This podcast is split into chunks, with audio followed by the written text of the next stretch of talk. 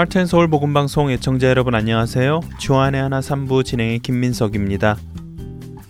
오늘은 선교사의 무덤이라고 별명을 가진 일본에서 그리스도를 전했던 한 선교사를 여러분께 소개해 드리려 하는데요. 하지만 그 선교사를 소개해 드리기에 앞서 일본 개신교 역사에 대해 조금 알아보고 시작했으면 합니다. 일본의 개신교 역사가 시작된 것은 미국과 일본의 수호 통상 조약 체결이 되던 1859년부터였습니다. 그러나 그전에도 예수 그리스도의 복음이 전해진 적이 있는데요. 이미 16세기에 천주교 선교사들이 일본에 들어와 그리스도의 복음을 전했었습니다. 하지만 토요토미 히데요시가 전국을 통일하면서 부흥하던 천주교를 핍박하기 시작하지요. 선교사들을 잡아 처형하고 천주교인들을 잡아들이기 시작하였습니다. 이때가 16세기 말 이렇게 시작된 기독교를 향한 억압은 250여 년 동안 계속되는데요. 하지만 이런 일본 정부의 행동에 미국과 영국 같은 나라들이 비난을 하였고 1837년 일본은 마침내 기독교를 인정하게 됩니다. 그 후 1859년 6명의 미국 선교사들이 일본에 입국하게 되면서 개신교의 선교가 시작됩니다.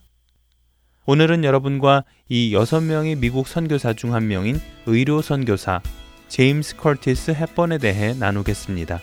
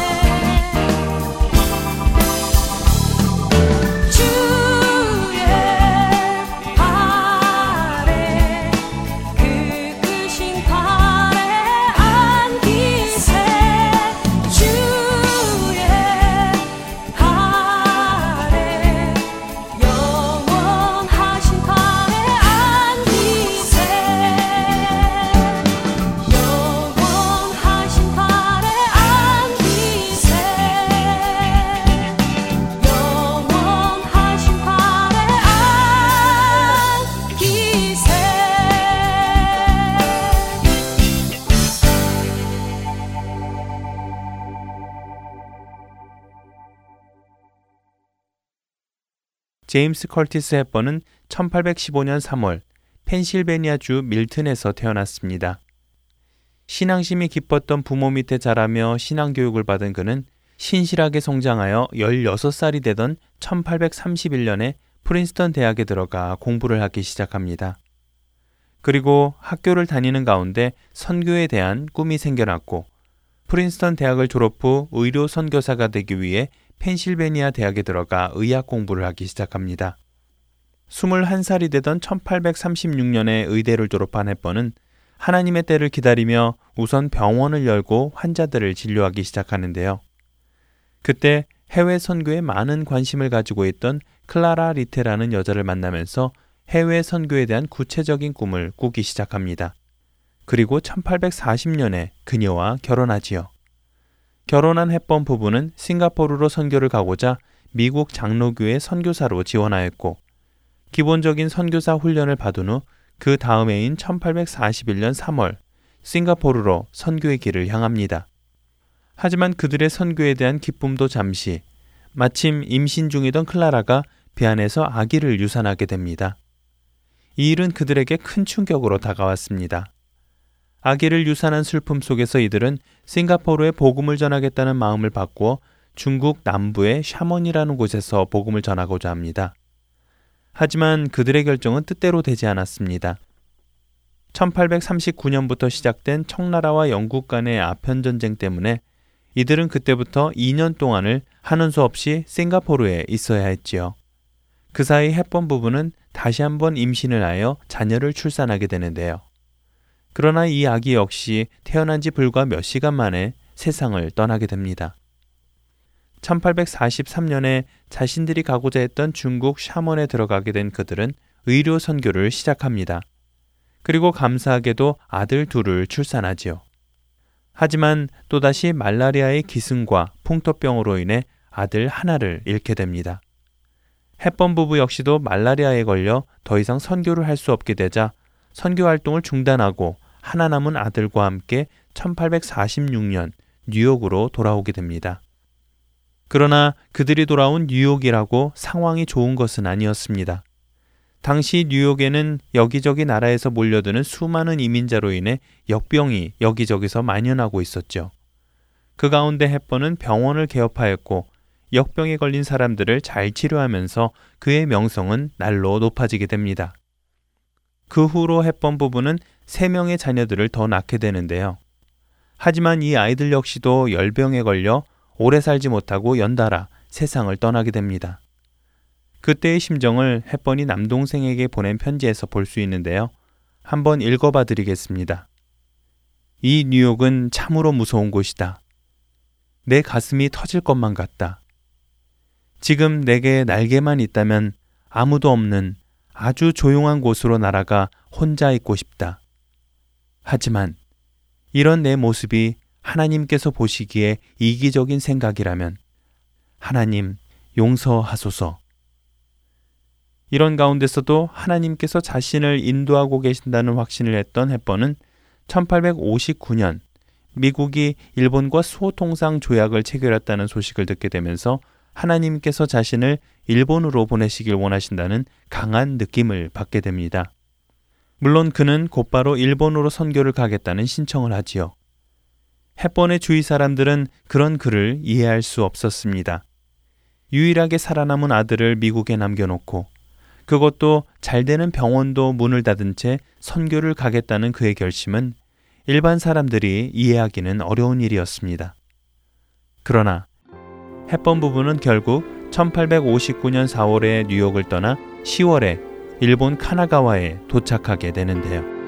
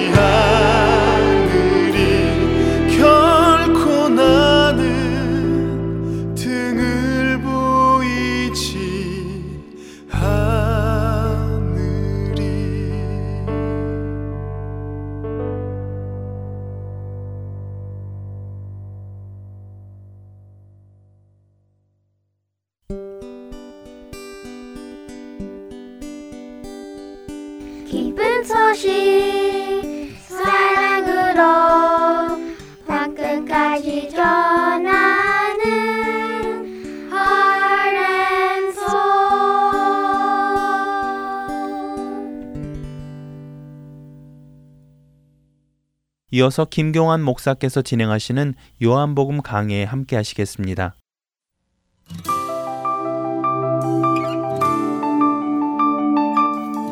애청자 여러분 안녕하십니까?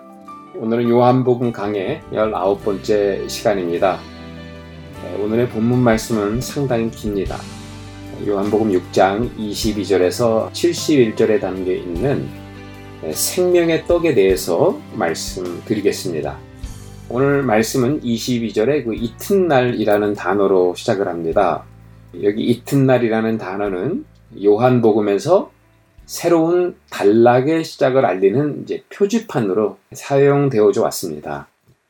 그리고 앞서 일어난 사건과 앞으로 말씀하실 내용을 연결시켜주는 뭐 일종의 접속사로도 사용되어져 왔습니다.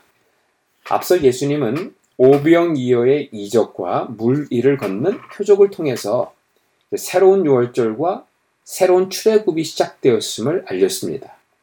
예수님은 오병이어의 표적을 통해 배부름을 얻은 군중들의 시선을 오병이어 속에 담긴 유월절 사건으로 돌리게 했습니다.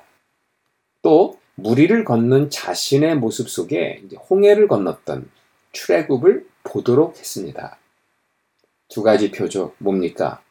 예수님은 자신이 새로운 유월절과 새로운 출애굽을 이끌고 있는 여호와 하나님의 계시자임을 알려주고 있는 것입니다. 얼핏 보면 군중들도 그렇고 제자들도 뭐 예수님이 새 유월절과 새 출애굽을 이끄신 분이라는 사실에는 이의가 없었던 것 같아요. 그런데 이상하게도 예수님은 이들을 책망하고 있습니다. 26절입니다. 내가 진실로 진실로 너희에게 이르노니 너희가 나를 찾는 것은 표적을 본 까닭이 아니요 떡을 먹고 배부른 까닭이로다. 예수님은 군중들이 자신이 행한 오병이어의 표적을 보지 못했다고 강조해서 말씀하셨는데 사실 군중들은 분명히 예수님이 오병이어로 5천 명을 먹이셨을 때 그 자리에 예수님이 행한 표적을 다 목격했습니다. 그런데도 예수님은 저들이 표적을 보지 못했다고 지적합니다. 무엇입니까?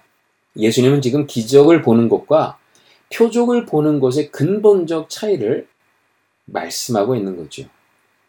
기적을 보는 것은 기적 자체가 시위하고 있는 하나님의 능력만 보면 됩니다. 그러나 표적을 보기 위해서는 다르죠. 그 기적에 담겨 있는 진정한 의도와 의미를 파악해야 된다는 것입니다. 그렇다면 지금 군중들은 표적이 아닌 기적만 보고 예수님을 쫓아온 것임에 틀림이 없습니다. 그러한 군중들을 향해서 예수님이 책망하시는 거예요. 너희들이 나를 찾는 이유는 떡을 먹고 배부른 까닭이로다. 맞는 말씀 하신 겁니다. 자, 그들이 기적에 머물렀을 때 그들은 떡을 먹으면서도 그들이 믿어야 될 진정한 떡, 생명의 떡, 예수님을 보지 못했다는 거예요. 즉, 오병이어가 상징하는 예수님이 누구이신지를 깨닫지 못했던 것입니다. 글쎄요, 뭐 깨닫지 못한 것까지는 좋은데 더 치명적인 결과는 무엇입니까? 그 기적을 행하시는 예수님에 대해 착각을 하게 된다는 사실이죠.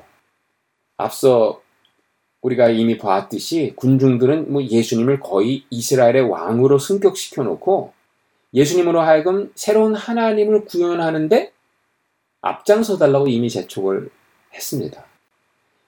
하나님 나라에 대한 갈망이 잘못된 것은 아니죠.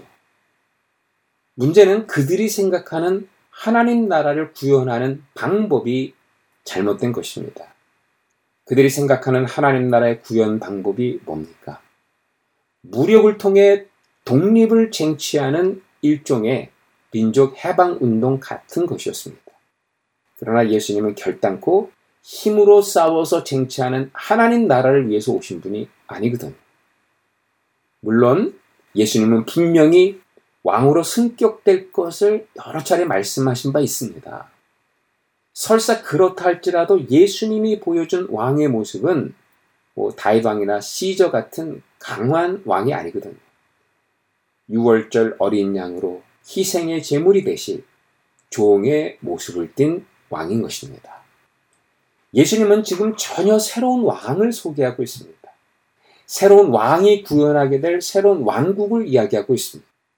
예수님은 군중들을 향해 지금 새로운 왕의 모습을 보라고 합니다. 새로운 6월절의 주체가 누구이며 새로운 출애굽의 지도자가 어떤 분인지를 알라는 것입니다. 예수님 자신이 새로운 6월절의 주체로서 새로운 출애굽의 지도자로서의 소명을 이야기해주는 대목이 나와요. 예, 그 구절이 바로 27절, 28절입니다. 썩을 양식을 위하여 일하지 말고 영생하도록 있는 양식을 위하여 하라. 이 양식은 인자가 너희에게 주리니 인자는 아버지 하나님께서 인치신 자니라. 그들이 묻되 우리가 어떻게 하여야 하나님의 일을 하오리까? 자, 이 말씀의 맥락을 보면 군중들이 어떻게 하여야 하나님의 일을 할까 물어봅니다. 예수님을 이스라엘의 임금으로 앉히려고 했던 이들이 말하는 하나님의 일은 뻔하지 않습니까? 무력으로 하나님의 나라를 이루는 일이죠. 그렇다면 지금 군중들이 이 질문하는 의도가 무엇인지 감이 오십니까? 예수님께 자신들이 이스라엘을 해방시키는 그 일에 역할 분담을 좀 해달라는 겁니다. 예수님은 지금 그들을 보면서 너희들이 썩을 양식을 위해 일하고 있다고 책망하십니다. 이제 그런 일을 그만두고 영생하도록 있는 양식을 위해서 일하라고 말씀하십니다. 이 내용이 바로 우리가 읽었던 27절, 28절의 말씀이에요. 이 말씀을 보니까 그 인자라는 단어가 나와요. 그 인자는 이미 여러 번 언급되었던 예, 말씀입니다. 예수님이 자주 사용하신 호칭이죠. 다니엘서 7장에서 예언된 마지막 심판주로 이 땅에 오실 왕을 가리키는 호칭입니다. 자, 여기까지는 당시 모든 유대인들이 믿었던 메시아 사상과 전혀 다를 바가 없습니다. 그런데 예수님이 가진 메시아 사상과 달랐던 두 가지가 있어요. 한 가지는 예수님은 이 호칭을 6월절의 맥락에서 사용했다는 사실입니다. 예수님은 분명히 다니엘이 예언한 온 세상의 왕으로 등극하게 될 메시아라고 하는 사실을 말씀하셨어요. 그런데 그 과정 속에 자신이 반드시 6월절 어린 양으로 죽임을 당해야 될 것을 또한 알고 계셨던 것입니다. 즉 자신이 6월절에 어린 양으로 십자가에 달려야지만 온 세상의 통치자인 왕으로 등극할 수 있다는 사실을 내다 보셨다는 것입니다. 군중들의 그릇된 하나님 나라 사상, 이것은 결국 어린 양이 인자였다는 것을 몰랐기 때문에 비롯된 것입니다. 또 하나는 그 인자는 성령을 주실 분이라는 겁니다.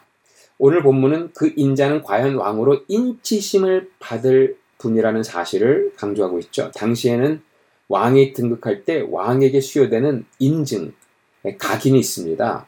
뭐 한국적 상황에서는 조선시대에 뭐 새로운 왕이 등극할 때 받는 옥새 같은 것이죠. 하나님께서도 예수님에게 일종의 인증 각인을 수여한 바가 있습니다. 언제죠?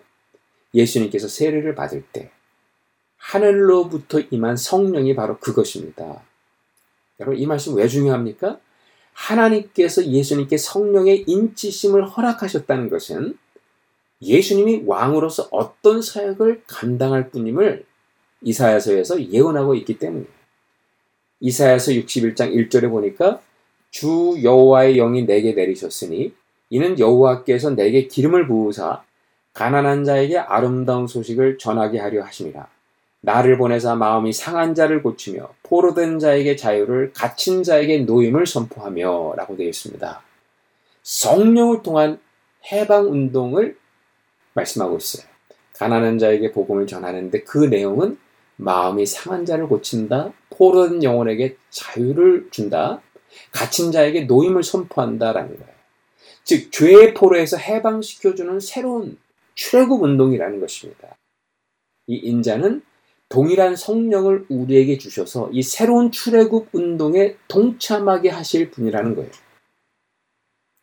군중들의 문제가 뭔지 확연하게 드러나지 않습니까? 다니엘서에 예언된 심판주로 오실 인자는 알았는데 그분의 이 두 가지 신분을 전혀 깨닫지 못했다는 것입니다. 그렇기 때문에 예수님께서 이루실 출애굽의 내용이 무엇인지 감을 잡지 못하고 있었다는 거예요.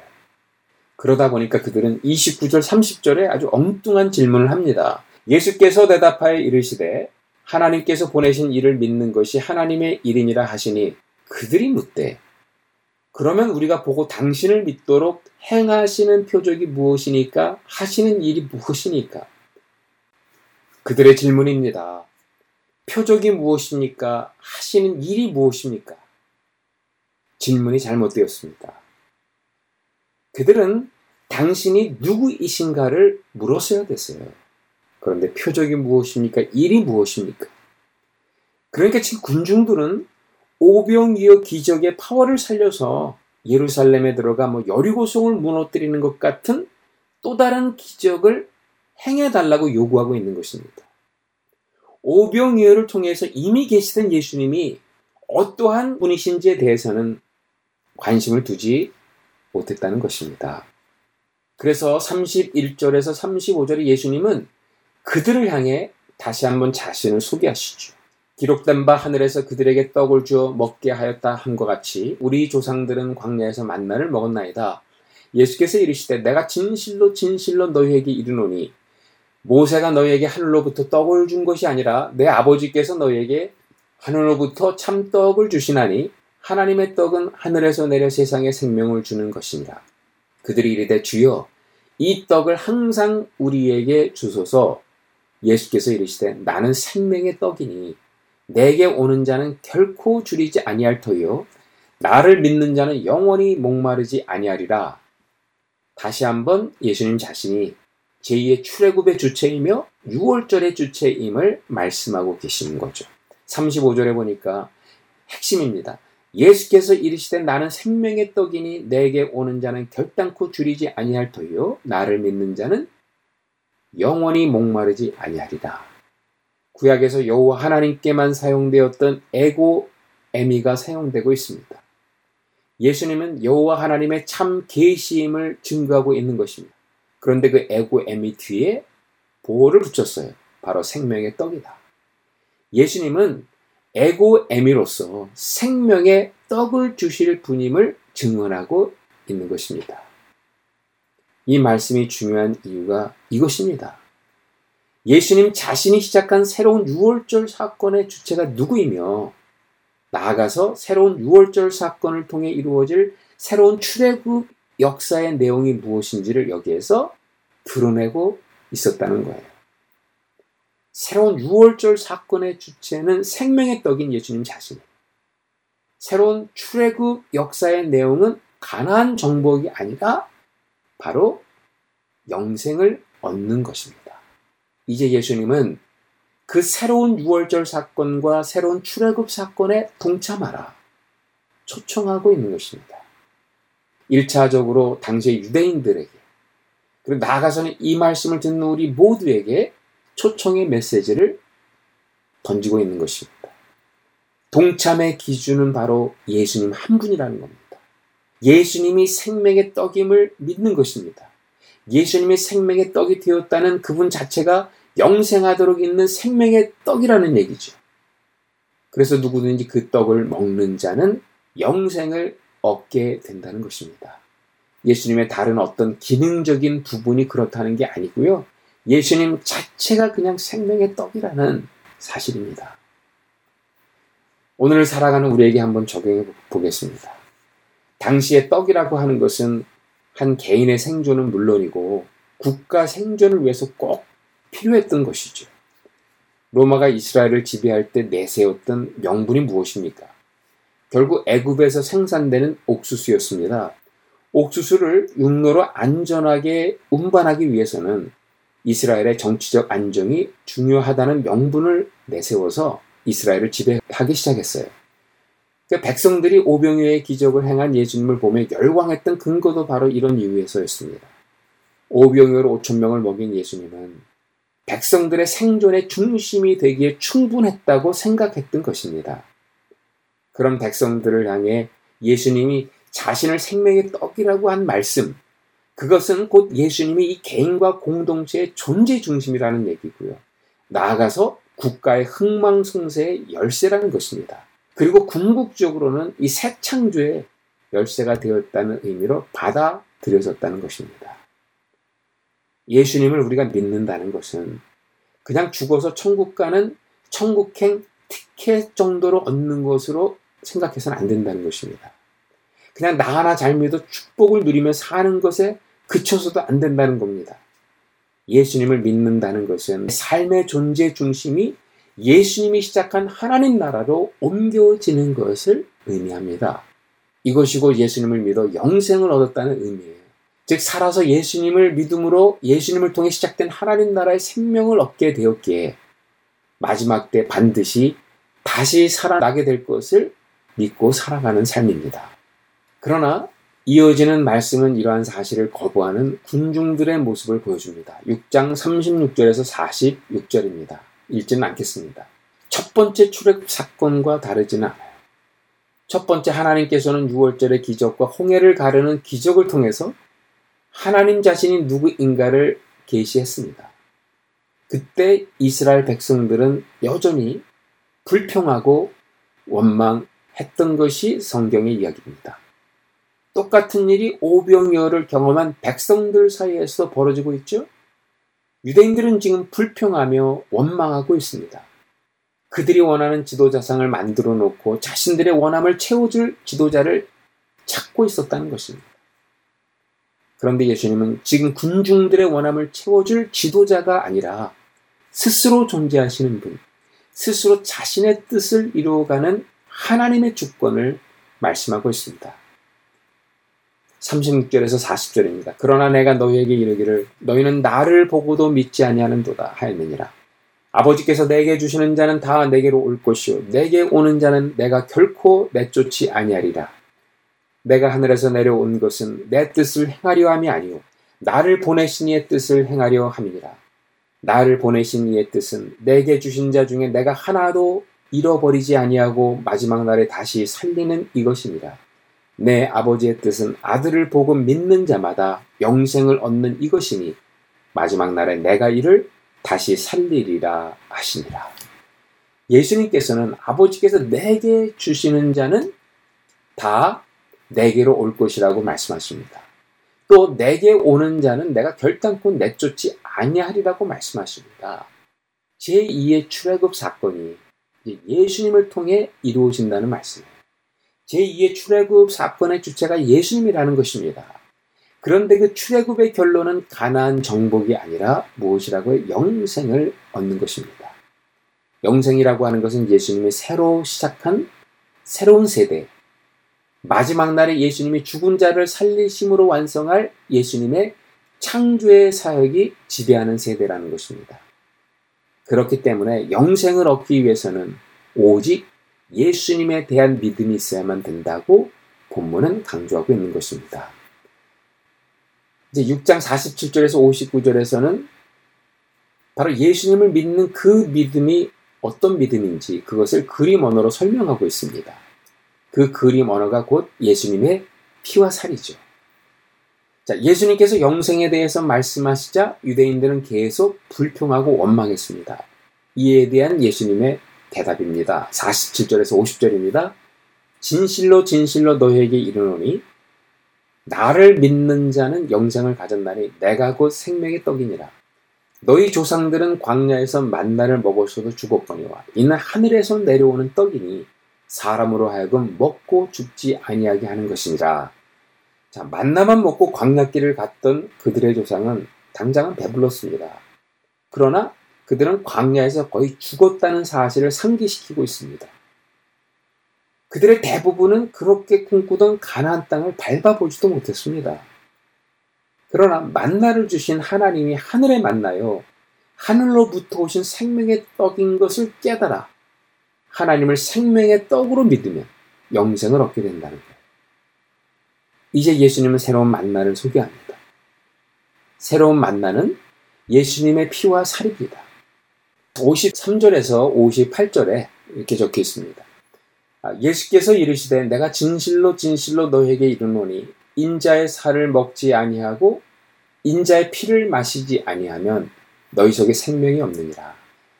내 살을 먹고 내 피를 마시는 자는 영생을 가졌고 마지막 날에 내가 그를 다시 살리리니 내 살은 참된 양식이요 내 피는 참된 음료로다. 내 살을 먹고 내 피를 마시는 자는 내 안에 거하고 나도 그의 안에 거하나니 살아계신 아버지께서 나를 보내심에 내가 아버지로 말미암아 사는 것 같이 나를 먹는 그 사람도 나로 말미암아 살리라. 이것은 하늘에서 내려온 떡이니 조상들이 먹고도 죽은 그것과 같지 아니하여 이 떡을 먹는 자는 영원히 살리라. 자, 앞서 영생을 얻고 마지막에 부활을 경험하려면 예수님을 믿어야 된다고 말씀한 바 있어요. 이제 이 본문에서는 예수님을 믿는 것이 무엇인지 구체적으로 그림으로 설명하고 있습니다. 예수님을 믿는 것은 곧 인자의 살을 먹고 인자의 피를 마시는 것이다 라고 합니다. 마치 제자들에게 식인종이 되라고 말씀하시는 듯 합니다. 과연 그런 것일까요? 아니죠. 여기 두 가지 의미가 담겨 있다고 생각해요. 첫째는 하나님이 피와 살로 우리 가운데 오셨다는 것을 상기시켜 주고 있습니다. 즉, 성육화 대신 예수님을 다시 한번 상기시켜 주고 있는 것입니다. 말씀이 하나의 아이디어가 된 것이 아니라는 거예요. 말씀이 영성이 되고 감성이 되고 지성이 된 것 정도가 아니고 또한 말씀이 하나의 어떤 이상적인 힘이 된 것도 아니라 말씀이 살을 입고 고기 덩어리가 되어 우리 가운데 왔다는 것입니다.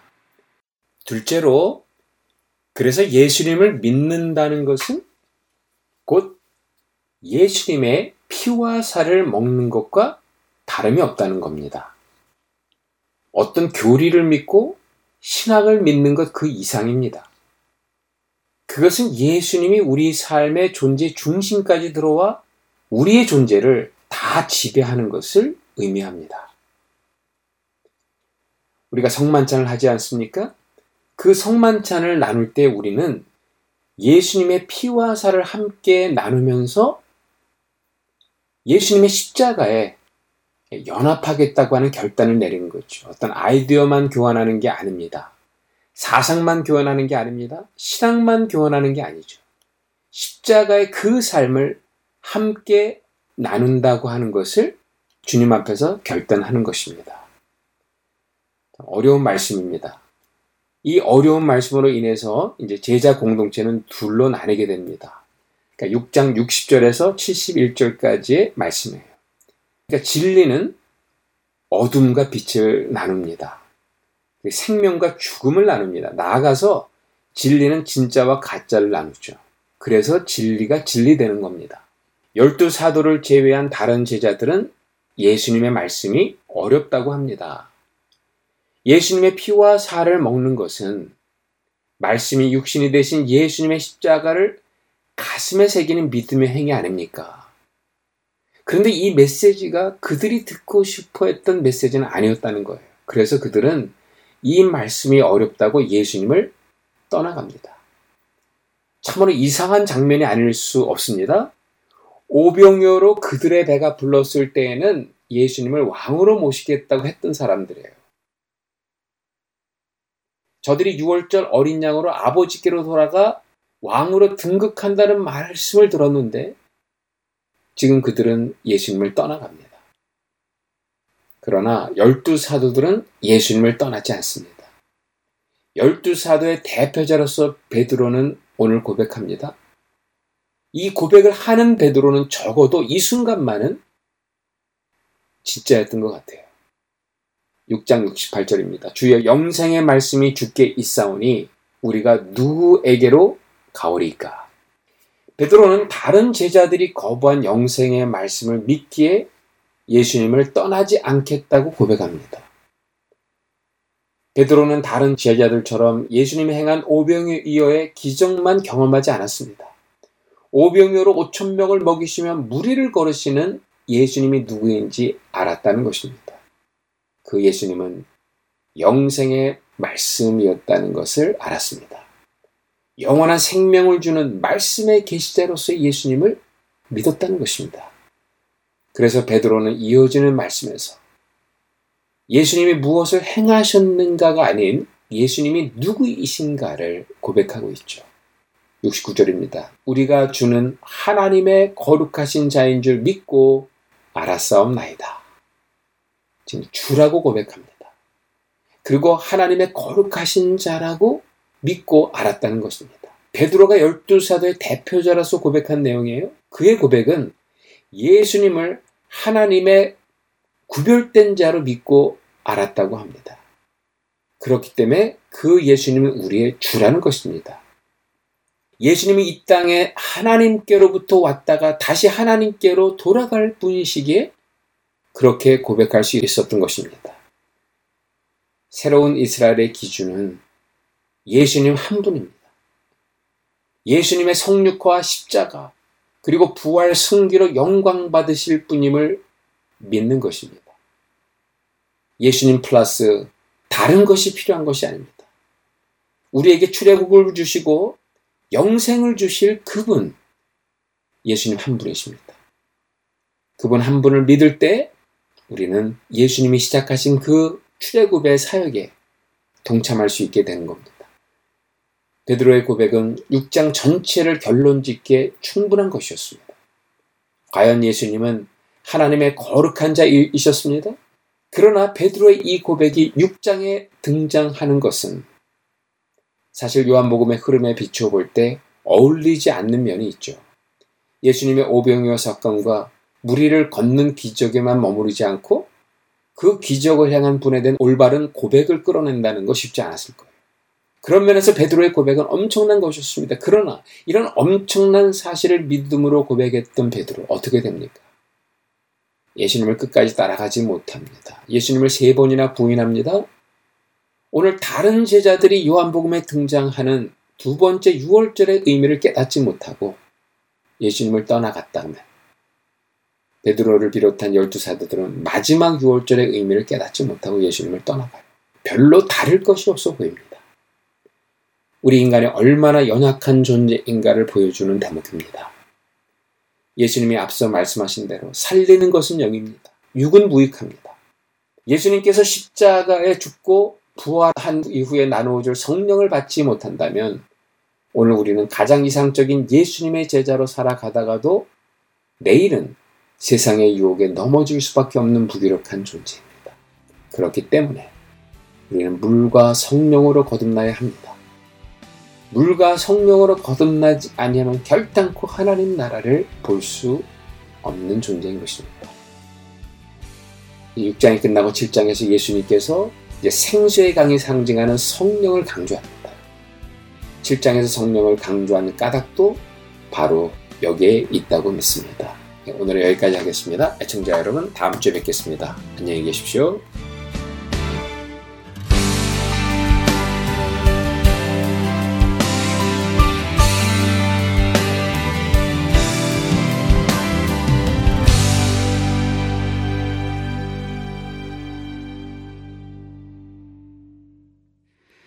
예수로 나의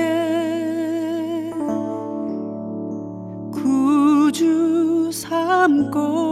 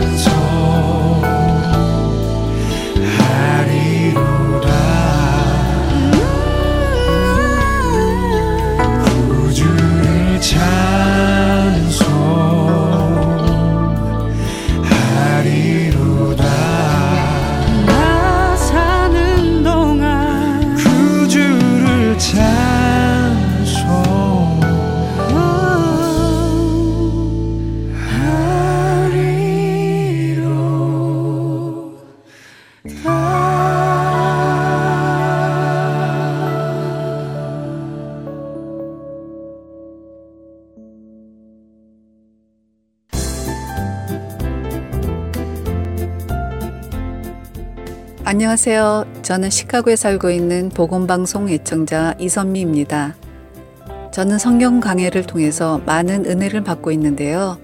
이번 8월 성경 강해도 기대가 됩니다.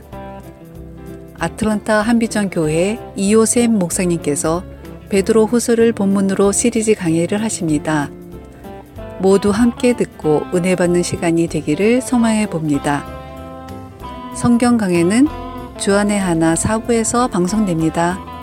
주안의 하나 사부는 스마트폰, 팟캐스트, 홈페이지, 그리고 mp3 cd를 통해 들으실 수 있습니다. 자세한 문의 사항은 복음방송 전화번호 602-866-8999로 전화하시면 됩니다. 감사합니다.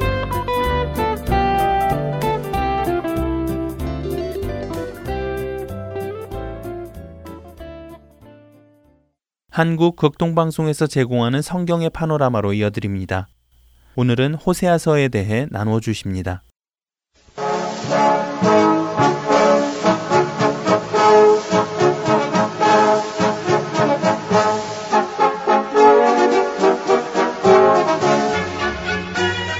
성경의 파노라마. 성경의 파노라마와 성경의 전체적으로 큰 흐름 살펴봅니다. 노우호 목사님이십니다. 목사님 안녕하세요. 반갑습니다. 김성윤입니다.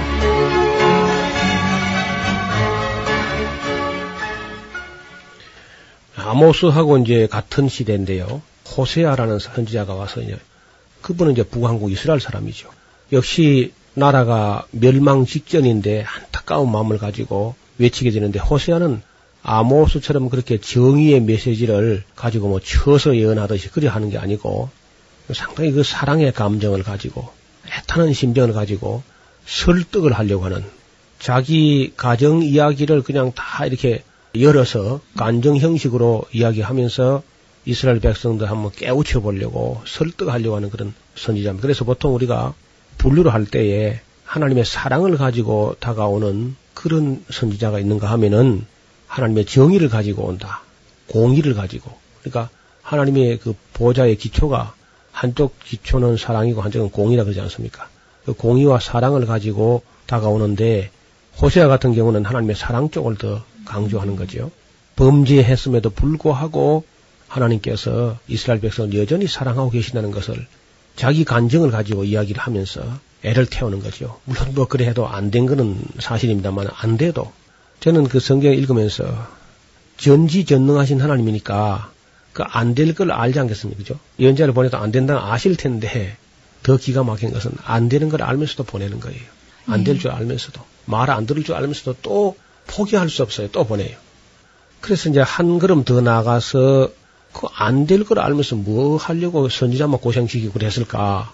그래 생각했는데 조금 더 생각해보니까 그래. 그때 그 사람들은 안 돼도 오늘 우리라도 하나님 심정을 헤아려야 안 되겠습니까? 오늘 후대를 사는 우리라도 그래서 그때 그 사람들 위해서라기보다도 우리를 위해서 기록된 말씀이다.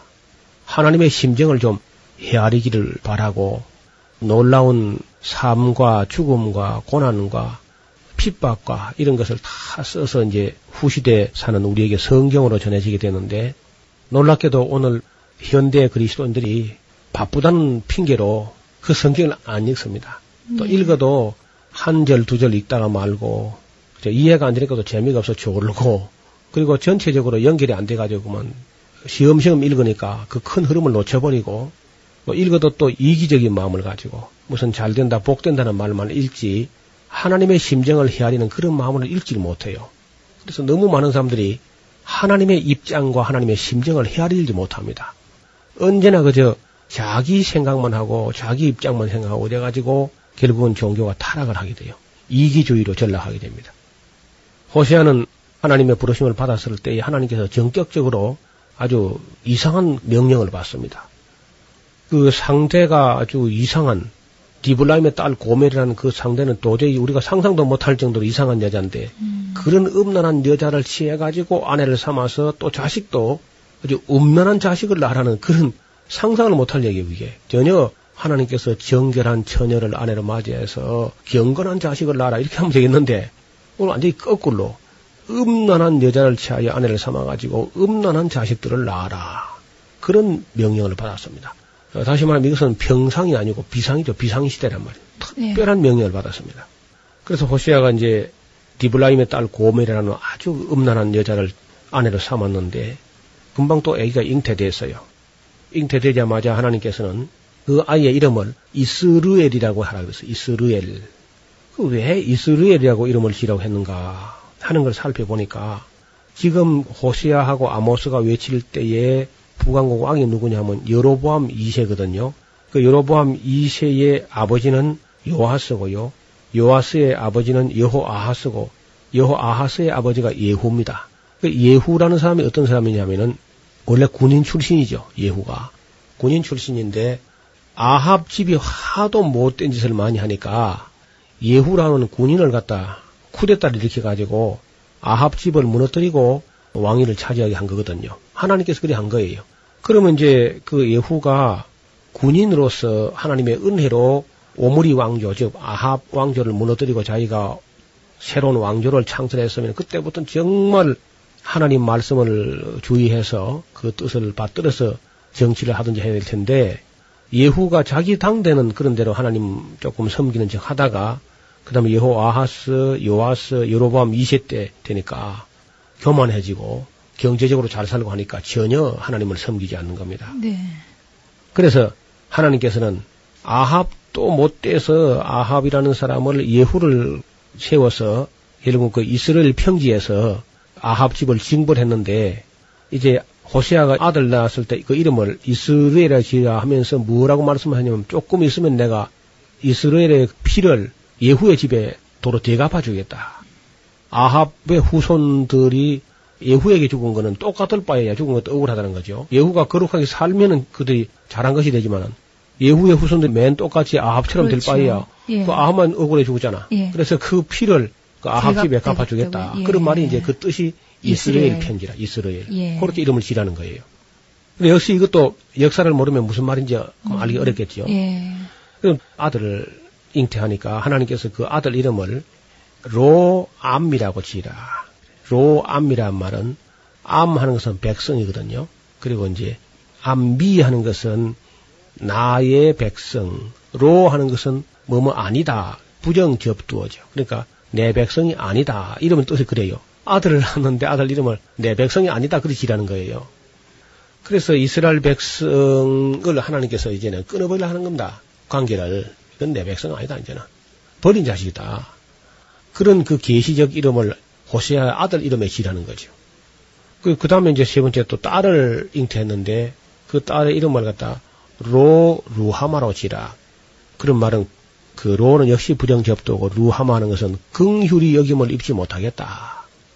그러니까 참 호세아는 참 슬픈 삶을 살게 됩니다. 그 음란한 아내를 맞이했지 자식을 낳아가지고 그 이스라엘 혹은 로암미, 로루하마 그렇게 지었는데 온 가족의 삶 전체가 계시적 사건을 나타내고 있는 것이죠. 그래서 우리는 이 호세아가 하나님 말씀을 전할 때에 단지 말로만 아니고 자기 생활 삶 전체를 가지고 계시적인 삶을 살아가는 것을 볼 수 있습니다. 그때 당시에 사람들이 섬기는 신은 바알 신을 섬기고 아시라 목상을 섬기고 이방 나라 여러 신을 섬기고 그렇게 했는데 고대 사람들이 그 신을 섬기면 꼭 남신과 여신을 섬겨요. 남신, 여신. 그 사람들 그 신에 대한 개념이 어떠냐면은 남신과 여신이 아주 금슬이 좋으면은 그 해는 풍년이 들고 우양의 새끼가 많이 태어나고 어린아이도 낙태하지 않고 그렇다 이렇게 믿고 있는 겁니다.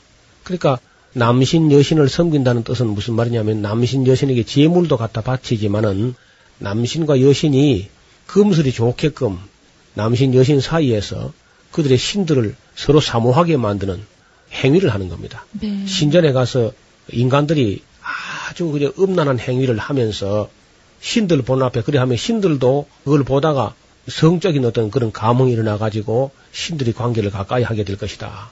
그래 하게 되면. 예, 그러면 이제 비가 많이 오고 예. 어, 곡식이 많이 익는다. 그 사탄이 아주 묘한 종교를 만드는 거죠. 그래서 온갖 동네 남녀들이 신자들이 그 신전에 모여가지고 자기 아내, 자기 남편이 아니고 음. 온갖 남자를 마구 어울려서 혼음 상태가 벌어지는 거지. 그럴 때 이제 신들도 마음이 이상해져 가지고 남신 여신이 결국은 침소에 들게 되고 그러면서 그거를 이제 가리우기 위해서 구름으로 싹 베일을 치고 이제 신들이 이제 서로 남신 여신이 아름다운 관계를 할 때에 비가 온다. 이렇게 믿는 거예요. 이 생각을 씻어버리기 위해서 엘리야가 내려와서 그 바알의 신이 아니고 여호와가 진짜 하나님이고 비가 오고 안 오게 하는 것도 바알이 하는 게 아니고 여호와가 하는 거 아니냐 하는 것을 보여주지 않습니까? 그렇게까지 해도 깨닫지를 못해요. 그래서 호시아를 통해서 내 백성이 아니다. 그 왜 그런 이름을 지었냐면 실제적으로 호시아가 자기 아내 디블라임의 딸 고멜과 결혼해 살고 있지만은 하도 이 여자가 그런 이방 신전에 가서 물란하게 생활하니까 자식을 낳았는데 누구 자신이 알 수가 없는 거예요, 사실상. 내 아들 같지가 않다는 거예요, 실제로. 그래서 내 백성이 아니다. 이름을 지은 호세아의 심정이 아마 얼마나 상했겠습니까? 그렇게 하다가 이제 그 호세아가 하나님의 심정을 깨닫게 됩니다. 또 어떤 때는 이 여자가 그 남편을 배반하고 어떤 신전에서 만난 다른 남자를 따라가 버려요. 그리고 호세아가 찾아가 가지고 아내를 데려오려고 하는데 돈을 내라는 겁니다. 아내를 끼어갔던 그 논팽이가. 돈도 없으니까 더더럭 더더럭 나오는데 하나님 말씀이 임해서 말씀하시기를 호세아야 잘 들으라 이스라엘 백성이 다른 신을 섬기면서 그 앞에서 금포도 떡을 먹고 즐길지라도 내가 이 백성을 사랑하는 것처럼 너도 타인에게 연애를 받아서 음부가 된 그 여인을 사랑하라. 뭐 돈을 가져오라 하는 것 같은데 얼마 돈을 가지고 와가지고 그 아내를 네가 돈을 주고 사서 데려오너라. 그런 이야기를 듣습니다. 그래서 호세아가 참 마음이 상했겠죠. 자기 아내 자기가 찾아오면서 돈 주고 찾아오는 겁니다. 그래 그것을 보면서 아 이게 바로 하나님의 사랑이구나. 그래서 이러한 자기 간증을 하면서 이스라엘 백성에게 전도하는 거죠. 네, 그래서 사랑의 선지자 호세아군요. 그렇죠. 자기가 참 사랑할 수 없는 아내를 사랑하고 네. 하는 것이 하나님께서 정말 사랑할 수 없는 그런 영적으로 가늠한 여자와 같은 그런 이스라엘 백성을 음. 하나님이 여전히 사랑하신다는 사실을 다시 말하면 그러니까 이제라도 돌아오란 거죠. 돌아오너라. 그 돌아오라 돌아오라 할지라도 한 사람도 일어나는 자가 없다는 겁니다. 그 호세아가 애 같아서 이 백성이 죄를 먹어가지고 맑은 마음이 다 흐려져가지고 진리를 분별하지 못하고 결국은 사탄의 밥이 돼가지고 백발이 얼룩얼룩 할지라도 깨닫지를 못하고 그렇게 타락의 길로 가고 있는 겁니다. 호세아가 이렇게까지 애타는 심정으로 외쳤습니다마는 타락한 이스라엘 백성을 회개시키지 못했어요. 이게 안타까운 일이죠. 그래서 회개시키지 못했지만은 그래도 이 사실을 기록한 것은 오늘을 사는 우리들이라도 예. 하나님의 입장과 하나님 심정을 헤아려 달라는 그런 말씀으로 기록된 줄로 믿습니다. 성경의 파노라마 노우호 목사님이셨습니다. 목사님 고맙습니다. 감사합니다. 김성민이었습니다.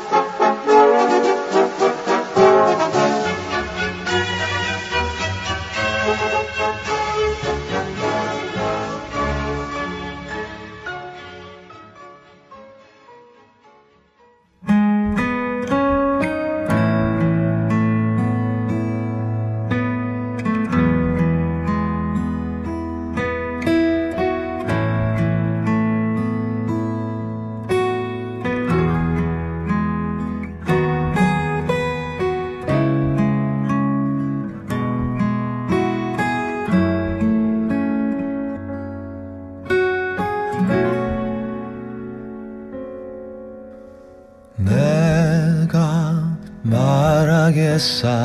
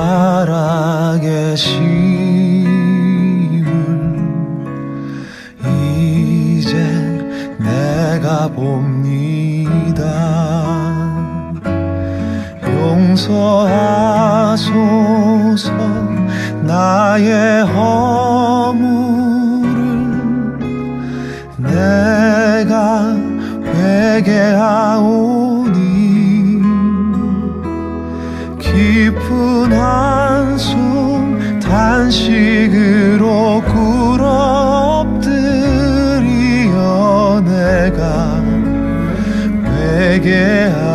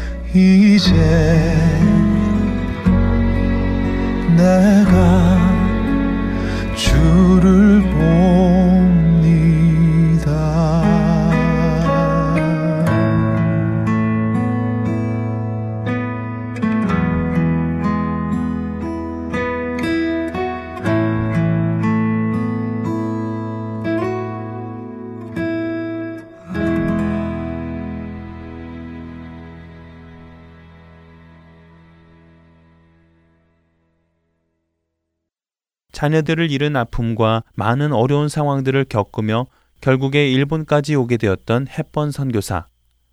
그가 일본 선교를 하며 본국의 교회에 보낸 편지에는 자신이 겪었던 그 모든 경험이 바로 이 일본 선교를 위함이었다는 것을 깨닫는다고 고백합니다. 당시 일본 거리에는 거지가 많은 것은 물론 여러 가지 질병이 만연해 인간이라고는 상상할 수 없는 모습의 사람들이 많았다고 하는데요. 그럼에도 불구하고 병원이 없었습니다.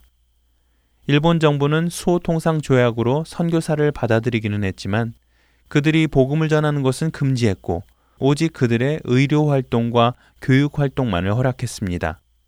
그러던 와중에 햇번은 사람들을 치료하였고 그런 그의 이름이 알려지자 많은 환자들이 찾아옵니다. 햇번 부부는 의료 활동 이외에 교육 활동까지 하기 시작합니다. 이렇게 시작된 교육 활동은 햇번 부인의 노력으로 1863년 가을부터 햇번 학원이라는 이름으로 본격화되지요. 이와 함께 성경의 일본 번역을 위한 일본어 영어 사전의 필요성을 절감했던 햇번은 의료 활동을 하면서 열심히 일본어 연구와 어휘 수집을 합니다.